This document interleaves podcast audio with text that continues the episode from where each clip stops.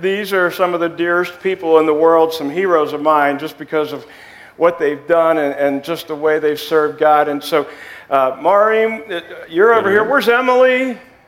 Where are you, Mouse?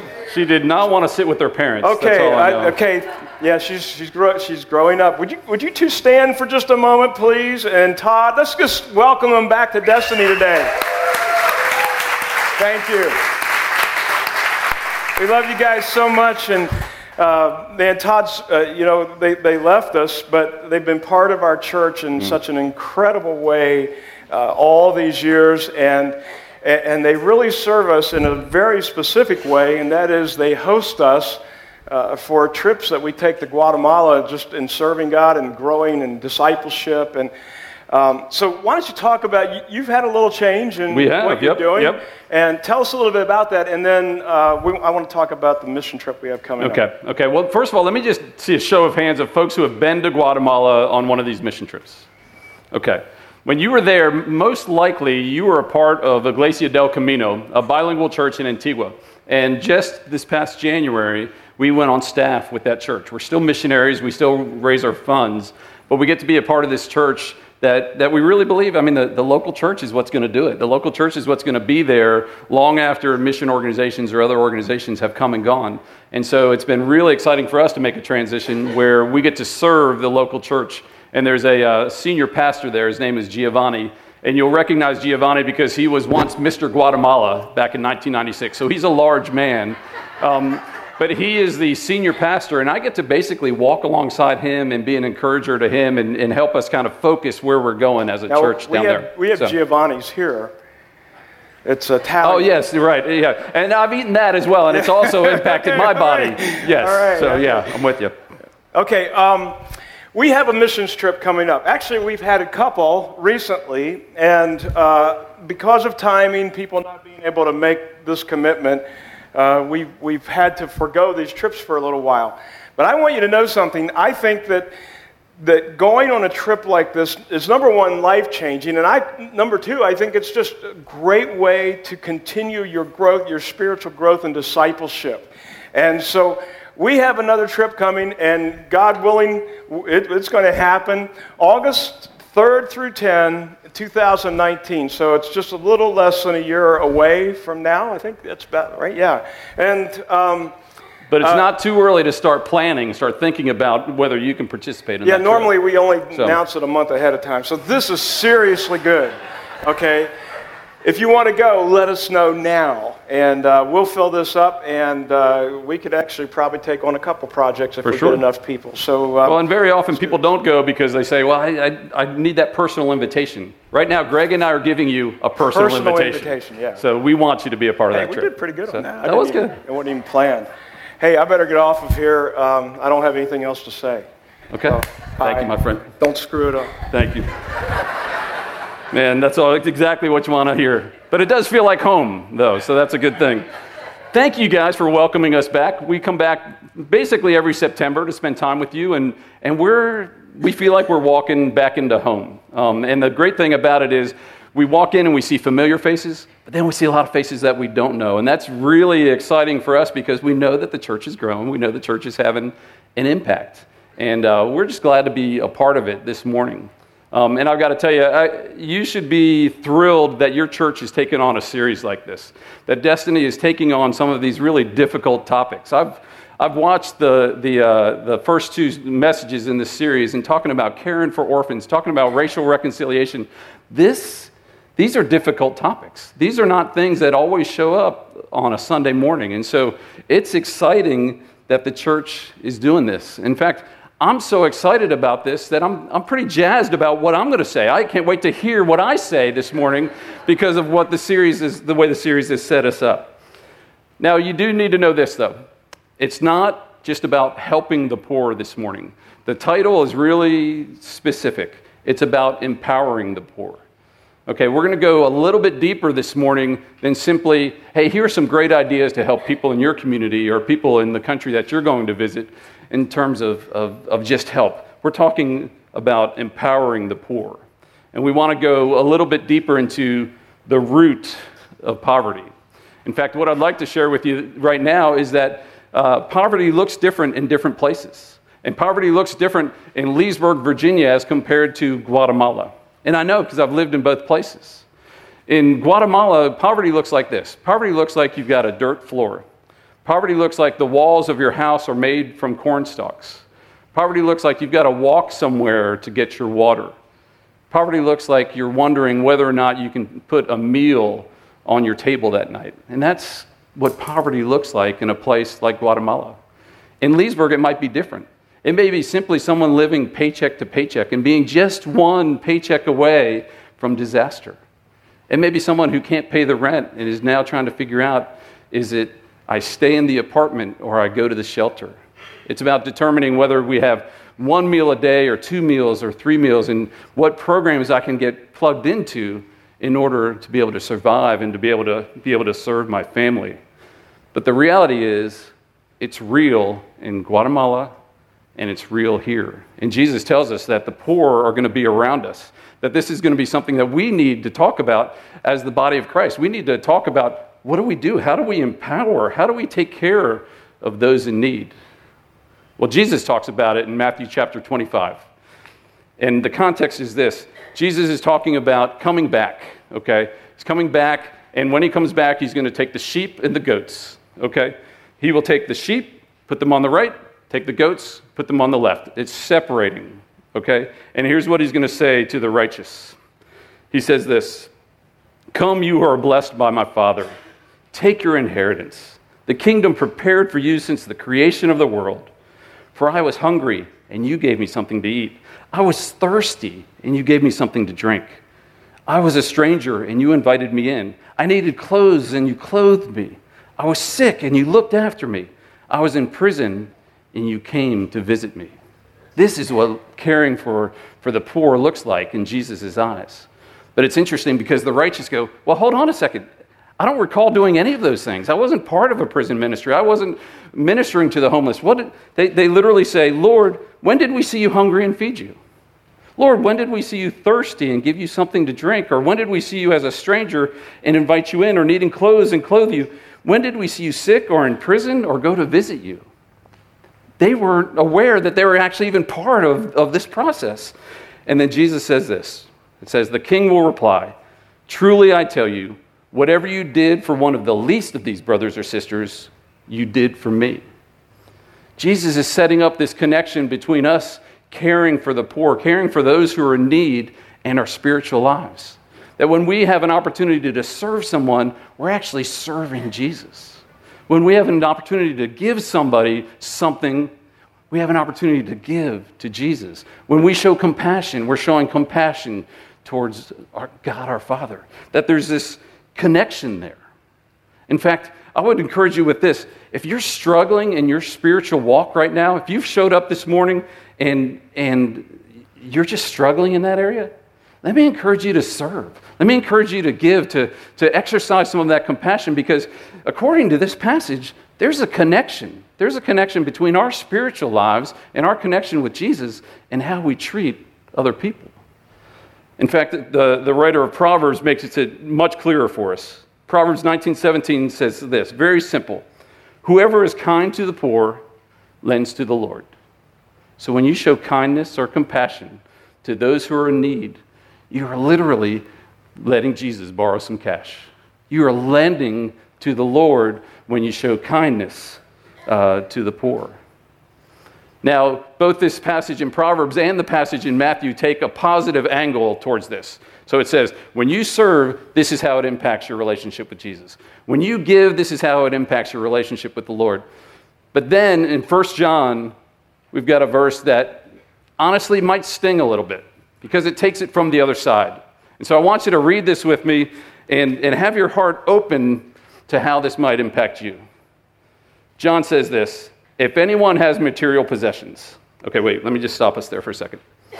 That's all of us, okay? You may be that one paycheck away from, from disaster right now, but you've got some material possessions. This is all of us, okay? Missionary family coming from Guatemala, we've got material possessions. Family living here in Leesburg, you've got material possessions. Single person, you've got some material possessions. This is about us, okay? So if anyone who has material possessions and sees his sees a brother or sister in need, but has no pity on them, how can the love of God be in that person? Dear children, let us not love with words or in speech, but in actions and in truth. That we've not only got to be able to see the need, but then if God's working in us, then it should be an overflow from us to how we would support them, how we would encourage them, how would we would play a role in their lives, that we would love with actions and in truth. Now, let me see if I can illustrate that for you just a little bit. When my family lived here in Virginia, uh, when we would take trips, my wife is not a big fan of fast food. And so we would put a little extra money in our vacation account so that we would eat well when we would take a trip. It usually included Krispy Kreme. And in this particular trip, it also included Outback Steakhouse. So we're not driving through McDonald's, we're at Outback, okay? And after we have been hours on this trip, in the back of the car, we've got a couple of extra Krispy Kreme donuts in a box, which I know is amazing to even consider that there's extra Krispy Kreme donuts, but there were. And then we had this leftover box of Outback Steakhouse food. And I tell you, I'm the guy when, if I walk out of a restaurant with a styrofoam box of, of leftovers, I'm already thinking about lunch the next day. I'm already thinking about having that particular meal. Well, as we pulled away from Outback Steakhouse, we pulled onto the highway, and as we pulled onto the highway, there was a man right there in the exit ramp with a sign. Disheveled, obviously had come on hard times, had a sign saying, Hey, would love to have some food if you've got it. And so I thought, you know what? I'm going to be a great example to my kids, and we're going to pull over, and I'm going to offer him the Krispy Kreme donuts. I was not ready to offer him the Outback Steakhouse. So I said, said to my kids, hey, pass the donuts forward. Okay, so we offer it to this man. Hey, here's some Krispy Kreme donuts. How would you like to have those? He said, well, I can't do that. I'm a diabetic. Okay, I'll take the donuts back. I take the donuts back and send them back, and I'm getting ready to put the car into gear. And then one of my kids, and I, honestly, I don't know which one of the compassionate little boogers did this, but they passed up the Outback Steakhouse. And I kind of blocked it, but then they passed it up. And so we offered the Outback Steakhouse to this man on the street. Now, the idea is this John says we should love with actions and in truth. I interpret that to mean we should love with both Krispy Kreme and Outback Steakhouse. That that's, what, that's the level at which God is calling us to actions and in truth.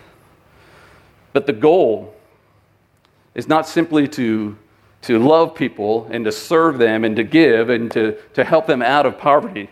The goal is to help them take a step into wholeness, to help them take a step into something more than just a solution. But so this morning, my question for us is well, how do we do that? And, and I think the first thing we've got to do together as a family is we need to lay a, a, a basis, kind of come up with the definition of what poverty is, and then talk about how we can we can, uh, we can respond to it, how to deal with it. And that's something that, that hopefully we'll be able to stand on. You see, poverty is defined differently here in the United States than it is really in the rest of the world. Surveys have been done asking people in the United States, what exactly is poverty? And it's almost always missing some sort of a material possession. And so, poverty for you might be not being able to afford a car not being able to afford a phone or not being able to, to, to uh, have something material. And that's what it looks like, perhaps, here in Northern Virginia. Um, when we lived here, we lived in a house, kind of an older neighborhood back behind Rust Library. And my son was a student at Smarts Mill Middle School, and he would ride the bus home. And uh, when he would get dropped off, his friends who were going to nicer neighborhoods would say, Oh, Clay's getting dropped off at the hood. Now, that told me two different things. One, these middle schoolers had never been to a hood before. but two, that they thought that what he was lacking ascribed to his poverty. So, so, so we lived in poverty because our house was built in the 70s as opposed to being built in 2015 or whatever year. And so, uh, from a U.S. standpoint, we see poverty as missing something, not being able to have something. But for a person in the majority world, it's about a mindset. It's something that they experience. And I use this term majority world for a reason because countries like Guatemala used to be called third world countries. Um, but that's a little demeaning. Um, so a first world country was an industrialized country, and a third world country was just trying to catch up. And so it moved along and it became a developing country. And so countries like Guatemala and a lot of Central America, large por- portions of Africa, are developing countries. But the reality is, over 80% of the world lives on less than $2 a day. So now the term is majority world countries. And so we get to live here, and if we've got a roof over our head, and we've got a car, and we've got a phone, we are some of the richest people in the world compared to 80% of the world that may live on less than $2 a day. So, in this mindset, for 80% of the people on this planet, it's a mindset, poverty is. It's a deep sense of shame. As folks from these countries were, were asked to describe what poverty was to them, they used words like worthlessness. They talked about fear, not being able to, to get out of what they were in. They talked about humiliation. They talked about hopelessness. And so, taking care of somebody or empowering the poor isn't about just offering them Outback Steakhouse. It's about helping them to have hope, to, to restore them to, to wholeness. And very often, folks who are in this situation feel trapped in that situation. In fact, I'll tell you a story. There is a family from this very church that has sponsored one of our friends who has graduated from high school to go on to technical school. They sponsored him every bit of the way. They paid for his uniform, they paid for his, his uh, tuition. He went through mechanic school. Okay, this we thought was going to be the change for this family. Well, Luis graduated, and when he graduated, he went on to, to, to his job search. And he searched all around the town that we live in. There's all sorts of different opportunities. But the problem was that Luis lives in a village where he's got to take two buses to get to where work would be. And what they were offering for salary was less than what it would cost him to ride in the bus.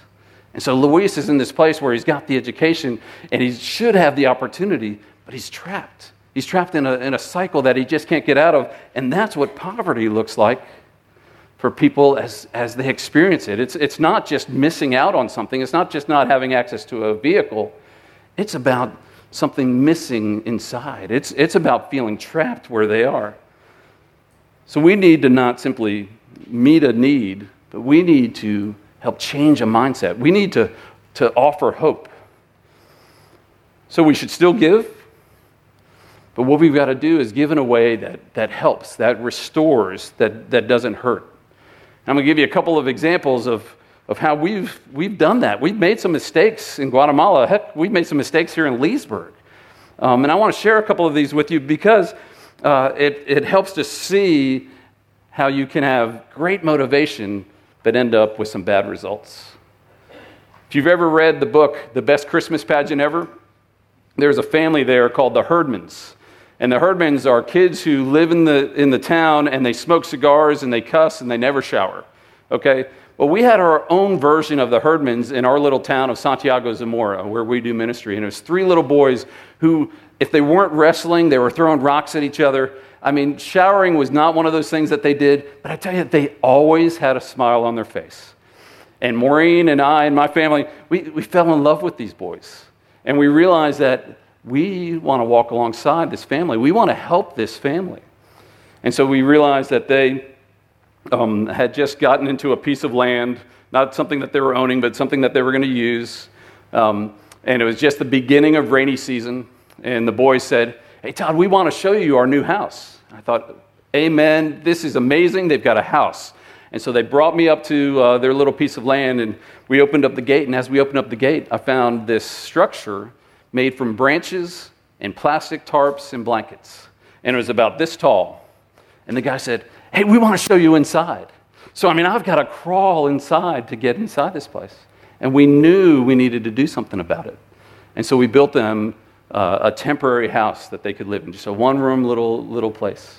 And we thought that that was really making a difference in their lives, and I think it was.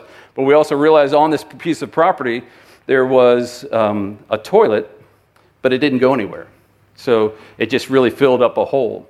And the boys, actually, being the herdman type boys that they were, enjoyed going to the bathroom throughout the village as opposed to in their own property. So we knew we need to provide some drainage. We hired some local guys to, to dig the ditch for us, some local guys to put some piping in. And while these local guys were doing the work, the dad was actually trying to sell the, the building material that we were using because his need was so much deeper. He, he knew he needed drainage on his piece of property, but his need was so much greater than we could even imagine. And so we had great intentions, but I don't know that we hit the mark on that one. And then back in the day, here in, in, in Leesburg, Virginia, when I was on staff, we did something called Servolution. And, and I was in charge of Servolution, and I loved it. We gathered all this food for weeks before Thanksgiving, and then we took the food and we, we bagged it up so that we could give it to different families. And then, I, I mean, this was brilliant on my part. I just want to tell you that. That we decided to take the trailer and put it between the police station and the fire station. I mean, how convenient. The folks we were trying to reach were, were right along Plaza Street. This was really who we were trying to reach out to. This would be great. And you would think that would be great, except that when you put a food giveaway next to a police station, and there are folks who may or may not be in the country legally, they're not going to go pick up food next to the police station. And so all of a sudden, these great intentions that we had did not work. And so we eventually bagged up food, and teams went out and, and, and served people and brought, brought the food directly to their homes. But we had great intentions, and and didn't get the results that we were hoping to get. In fact, one more story. I'll share this with you. I've also been on the receiving end of this. About 15, 16 years ago, my wife had breast cancer. And she was a teacher at a uh, Christian school in Ashburn. And I was uh, on staff with a ministry called Young Life. And uh, we were not rich by any means, um, but we were able to put food on the table. But because Maureen had breast cancer, our name got on a list. And so this Northern Virginia church had our name on the list, the Erickson family. The wife has got breast cancer. We want to serve these folks. And so this church did what any church would do. I mean, they gathered food together. Well, actually, the way they would do it is they would have their youth group go work um, for a, a, couple of different weekends. They'd gather this money together. Whatever money they got, they went and bought food. They would use this money and this food to go then deliver it to people's houses. I mean, that's an amazing thing to do. What a great thing to do. Well, we are on the list, and so we get a call and said, hey, we've got Thanksgiving meal for you. Um, okay, thanks. And they bring it over, cover our dining room table with food, cover our kitchen counter with food, and and, and our kids just loved it. For me and Maureen, we were like, thank you. Uh, felt a little bit awkward, but you know, we were, we were thankful certainly for the gifts. But then they said, let's take a picture. And so Maureen or one of the kids says, Oh, our camera's broken. So the guy who was in charge said, Well, hold on a second. He runs out to the car and gets a camera and comes back in. Well, in that little split second time that it took him to go to the car and then come back, my kids were going, What else can we tell them that's broken? Because they were just thinking this is an opportunity. But the, in the meantime, Maureen and I were going, yeah, really, we'd love it if you, if, if you just left. It was a little embarrassing for us to, to be on the receiving end of this. And now all of a sudden, I realize what it's like. Like, there's this idea that, that they had the greatest of intentions. And, and it really did provide for us, but emotionally, it was really difficult to be on the receiving end. And I realize that that's often what we do in the lives of other people. That we have great intentions, but then bad results. Because poverty is more than just needing shelter or drainage on your piece of land. It's more than needing a Thanksgiving meal or needing a camera that works. Poverty is deeper than that. And if you miss, I, I, I do not want you to miss this this morning because this is it. All poverty is rooted in brokenness. Write that one down. All poverty is rooted in brokenness. And that's what we've got to address this morning, but also with our friends who are trapped in, in poverty and, our, with our friends who are in need, that the root of all poverty is found in brokenness. You see, all of us are broken. And to, to one extent or another, we all know that. This is not a surprise. This is not new information for you this morning, but we are all broken people. In fact, I'll walk you through this. Our four primary relationships in our world are broken. The first is our relationship with God. Go to Genesis chapter 1, and, and, and 2 and 3, and, and, and you find there's creation and then there's the fall. And so we were created to be in a relationship with God. We were created to live in paradise. But now we live in a broken relationship with God. And that's got to be, that's got to be fixed. We, we miss out on what we're designed for. Not only is that relationship broken, but our relationship with ourselves is broken as well. That we have been created in God's image, but not many of us see that. Not many of us feel that deep down inside that that, that is who I am. I reflect God Almighty. We have trouble seeing our own value. So, not only is our relationship with God broken, our relationship with ourselves, but our relationship with other people as well. That, that very often we become either one thing or another. Either we're too ashamed, so we're on one side and we're too ashamed to ask for help, or we're on the other side and we're too self absorbed to even recognize that there's a need. And so there's this brokenness that doesn't allow us to, to interact with one another in the way that we should. And then finally, our relationship with creation is broken. We can, you can see that we have all been bad stewards with what we've been given. They started out in this incredible garden that, that, that Adam and Eve were told to tend, and now we're just trying to keep the place moving and, and alive. But here's the great thing is that Jesus declares himself the solution to that brokenness. The brokenness in those four relationships are healed, can all be healed with Jesus. There's a time in Luke chapter 4 when Jesus ascribes this, or he talks specifically about this. Luke chapter 4, verses 18 and 19. Jesus walks into the synagogue in Nazareth and he reads from the prophet Isaiah. This is Isaiah chapter 61. And here's what he says He says, The Spirit of the Lord is on me because he has anointed me to proclaim good news to the poor. He has sent me to proclaim freedom for the prisoners and recovery of sight to the blind, to set the oppressed free, to proclaim the year of the Lord's favor. Jesus stands in front of all these people and reads this from Isaiah proclaim good news to the poor, proclaim freedom to the prisoners, recovery of sight to the blind, set the oppressed free. This is what Jesus is there for. So he reads this, then he rolls it back up, hands it to the attendant, and he sits down, and all of a sudden, all eyes are upon him because of what he just read. And this is what he says next. He says in verse 21 Today, this scripture is fulfilled in your hearing.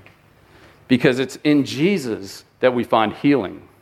It's in Jesus that we find salvation. It's Jesus that saves. It's Jesus that restores. It's Jesus that can repair these broken relationships that we've got. And that is essentially what he's saying. So, if the, the root of poverty is found in brokenness, then the solution is found in the one who heals the brokenhearted. We sang about that just a few songs ago. In Psalm 147 3, it says that Jesus is the one who heals the brokenhearted. So, if the root of poverty is found in brokenness, then the solution to be the one should be found in the one who says, I came that they might have life and have it abundantly. Not have a life where they're just squeaking by, not have a life where they're, where they're living in poverty and this, this brokenness, but rather a life that would be full. So when we drive on an exit ramp, should we still help the guy on the street? Of course we should.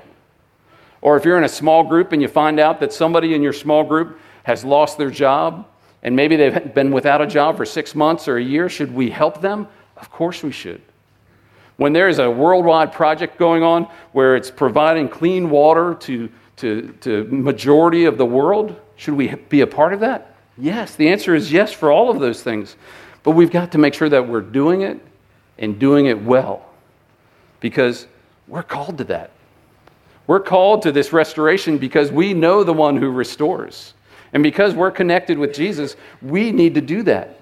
And so it's not just us as individuals, but the church is called to this as well. And so in your notes, I've got some three ways that I, I feel like we can serve and serve well. Three ways that we can empower the poor. And I want to kind of wrap up our time by, by talking about these three things. The first one is that we are called to serve others, not to save others. We are called to serve others and not to save others. We are not the answer. We may have the checkbook and we could write a check, but we are not the answer. Jesus is the answer. We can offer relief. We can even offer restoration, but it's Jesus who is the answer.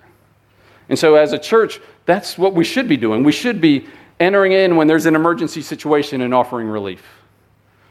You know, in Guatemala, with the church that we serve with, um, we've been had the opportunity to do that.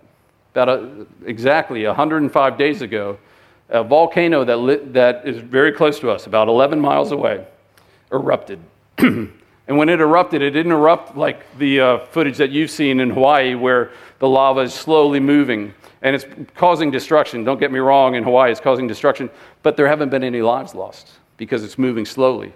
What happened with this particular eruption in Volcan Fuego was that it came down like an avalanche without any warning. And so, coming down the side of this volcano was lava and ash and, and boiling water and sand and dirt and debris, and it came down like an avalanche, about 75 miles an hour. And it wiped out two villages below. Over right around 400 people um, have died, and thousands of people have been displaced. And so, our church in Antigua, 11 miles away, we've got to respond. And we res- have been able to respond with relief. In fact, the very next day, we were out um, beyond the roadblocks, getting close to the first responders so that we could bring them food and water because of the work that they were doing. And we got to do that because our church has started a chaplain program for the National Police. And so when they need things, they often call us. And that way we can be a part of that relief. And then we can be a part of, of bringing people, as they moved from, they're being displaced, they moved into these shelters. And there needed to be food and water and diapers and clean clothes. I mean, they lost everything. But the church can step in and offer relief. But relief only goes so far because there's a point where you've got to begin to offer restoration as well. And we've got a benefit of being able to do that as well because we're connected with the pastors around these two towns that lost everything. And so we can begin to offer restoration to these families through their churches. And so these churches have lost everything as well, but the pastor still wants to minister to his flock. And he needs somebody behind him encouraging him, he needs somebody behind him resourcing him. And so we get an opportunity to do that through Iglesia del Camino. And it's, and it's an exciting place to be. And, and it'll be a long term process for us in terms of restoration. In fact, if you sign up for a trip in, in August, you probably will be helping uh, in one way or another with some of the restoration um, because it's going to take that long to get folks back on their feet. So we can offer relief and we can offer restoration. You know, last week Brody talked for a moment about the Good Samaritan. The Good Samaritan offered relief, the Good Samaritan offered restoration. When the Good Samaritan came along and found the man in the ditch, he'd been beaten and bloodied, he took care of his wounds, offered immediate relief. He picked him up and took him to an inn, offering, offering him immediate relief. And then he said, Hey, I've got some things I need to do, but I'm going to leave you a little bit of cash, and whatever it costs, to continue to restore this man, I will come back and I will pay. And that's the restoration that he offers as well. And we've got some partners in Guatemala that offer this same thing, that do this exact same thing. And if you've been down to Guatemala and you've been to Guatemala City with us, you know Rami and Shirley. And they live in this, um, just on the outside of this little town along some abandoned railroad tracks. And on either side of these railroad tracks are houses. Well, you would call them houses. We really probably would call them shacks. They found different materials and they pieced together their homes. And Rami and Shirley work with these folks in this little town of Panito. And we get to work alongside them. But what Rami and Shirley do is they offer relief. They feed their kids two or three times a week. They, when, when there's a, a, a uh, home that's got a leaky roof, they help to repair it. This is what relief is. But Rami and Shirley go a little bit deeper, and they are friends with the people that live in Panito. And they are pointing them towards Jesus because they know that Jesus is the one who's going to restore. And so, as we serve, we can offer relief and we can bring people to a point of restoration. Point number two not only are we called to serve, but we are called to relate to people, not rescue people. You see, as we seek to empower the poor, we need to see them as people, not as projects. And honestly, for, for me as a, as a guy who grew up in Northern Virginia, I'm all about projects. Projects are so much easier than people because you can get them done, you can check it off, and then you can move on. But rather, we need to see them not as projects that we're doing, but as people that we're loving. And, and there have been plenty of times where we've gotten this right, but there's also been some times where we've gotten it wrong. Our ministry uh, worked with a family in Panajachel, um, about two hours away from where we live. And there was a team there, and the team went to go visit some homes. And when they went to one particular home, in front of the home, there was a well. And it basically was this deep hole with water down at the bottom. And this particular was single mom, had two or three little kids. And this family or this, this team saw that need and thought right away, we know what we need to do. We need to put a top on that well. We need to build what is essentially a small deck over top of this well because that is what's going to protect this family. Because that team and us saw them as a project, we didn't see them as people. Well, here's what happened the team went immediately to work. They got the lumber, they put it together, they built this, this small little deck that went over top of this well. You would think that that was just going to change lives. But the reality is that this poor woman was barely making the rent in this house. And in the next six months, she moved no less than four times. And each time, she was hauling this well cover made of wood with her because it was hers and she wasn't going to leave it back. And so we missed it. If we had had a deeper conversation with her, we may have helped her find better housing. We may have helped her get a job. We may have helped her uh, start her own business. Whatever it was, it was bigger than simply doing a project. And so that's what we've got to do. You and I, we've got to see people as people, not people as projects. And we should have involved her in the conversation. There's a. Uh, there's another story that illustrates this well. It's about a, a team that showed up in a little village in Africa. And when they showed up, they were all about bringing clean water. That's a great thing. I mean, there, there's a water crisis in our world, and so people need to address that. And when they met with the leaders, they said, Here's what we're going to do. We're going to bring these filters in, and here's how we're going to change your village. Well, the leaders said, Hey, that's great, but what we really need is a basketball court. I'm sorry, what? We're offering clean water here. This is life changing. You want a basketball court? And kind of went back and forth. They, they split for a little while, they came back, and they, they continued this conversation until finally one of the elders said this The village down the way has got a basketball court. And our young people are leaving our village and going to this basketball court. And it's not that basketball is evil, it's that around that particular basketball court, there are drug dealers.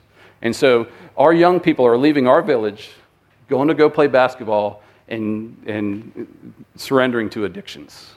And so we are going to lose a whole generation of our village if we don't put a basketball court in our town. And that was what was the most important for them. And that's what they ended up doing was building this basketball court to be able to save a generation in this particular village.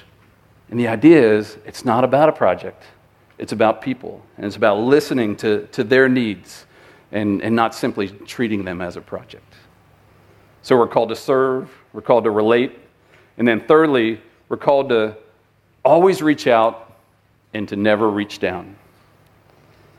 See, when we see ourselves as broken, we'll no longer reach down.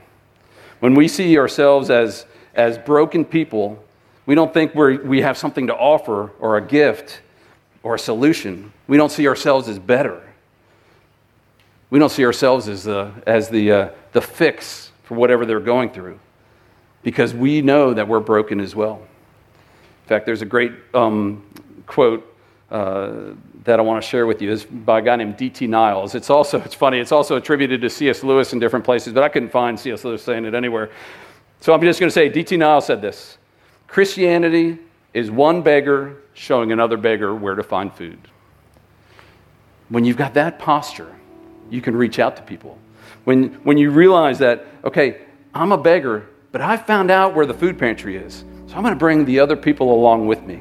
And it's very simply one beggar showing another beggar where to find food.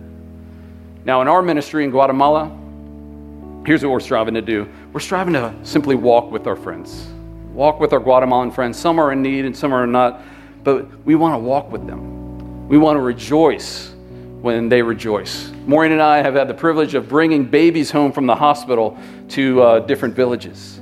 And it's funny because you would never do this at home. And, and uh, Ryan, you guys might consider this, but when they walk into a, um, uh, uh, their house, the uh, other little kids set off firecrackers as they walk in.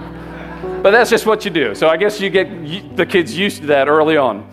But we get to rejoice when they rejoice. And just two days before we left for the States, we were at a um, funeral for a woman that we had met very early on in our time in Guatemala. And we were able to weep and grieve with the people that we were grieving with because that's what our ministry is about. And so, as people are in need, people are living in poverty, and they're, they're missing out on this wholeness, they need people who know Jesus to walk alongside them. They need people to, who know Jesus to celebrate with them and then to grieve with them. So, this morning, my hope for you and my hope for me, really, my hope for us, is that we would be people that would reach out, that we would generously give our time, that we would generously give our energies, our resources, our treasures and that we would build relationships.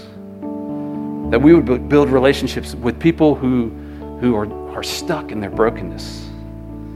And that we would give to this broken world knowing that our giving honors God. And that our giving really is get, like giving to Jesus directly. And that our giving can be restorative.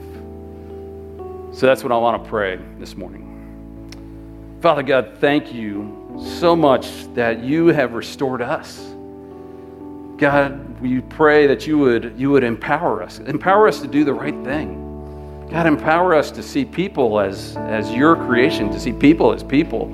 God, to show us how to serve, that God, to show us how to, to wrestle with our own brokenness so that we can serve other people.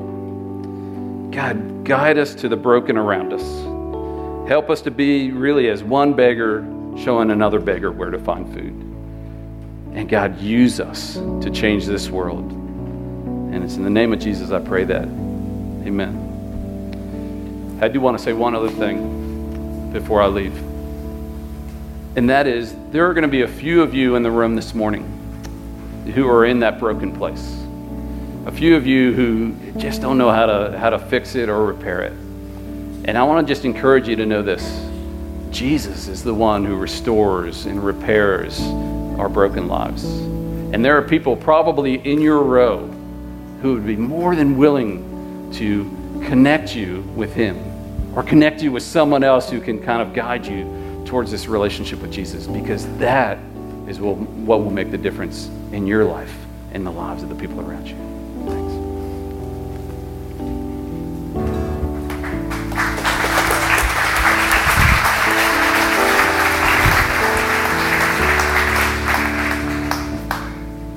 Wow, that was amazing. Uh, just so good. Um, kind of mind bending. I, I, made some notes here, and I, I um, when when you got to the call to reach out, not reach down, that we're not better, we're, we're just blessed. Um, I, I don't think we can just walk out of the building and say, "Man, that was good." in fact, what I'd like you to do as just a closing thought here today is identify, just, just for a moment, think through this, who, who is hurting, who, who is broken, who is living in poverty, who needs to be empowered, that you know. Um, it just so happens that today I it was easy for me to think of a person because uh, my wife and I have been talking about this person recently, and uh, and and so we have to respond. Otherwise, you know, this is a joke, and and so if you can't think of someone who you can serve and who you can relate to and who you can reach out to, I know of someone, and you can just touch base with me. But let's let's not leave here saying, "Oh, that was great." Let's leave here saying, "Here's what I'm going to do." So, would you just take a moment and, and bow your head? Let's pray, and uh, then we're going to receive our offering in a moment. But let's let's start right now with what God has given us.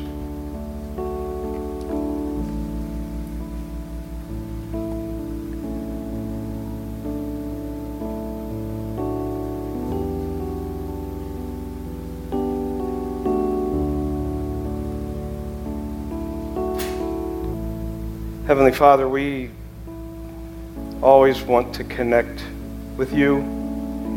As Christ followers, we want to be close to you. In this incredible passage of Scripture and that was written by Matthew, you showed us how we could do that.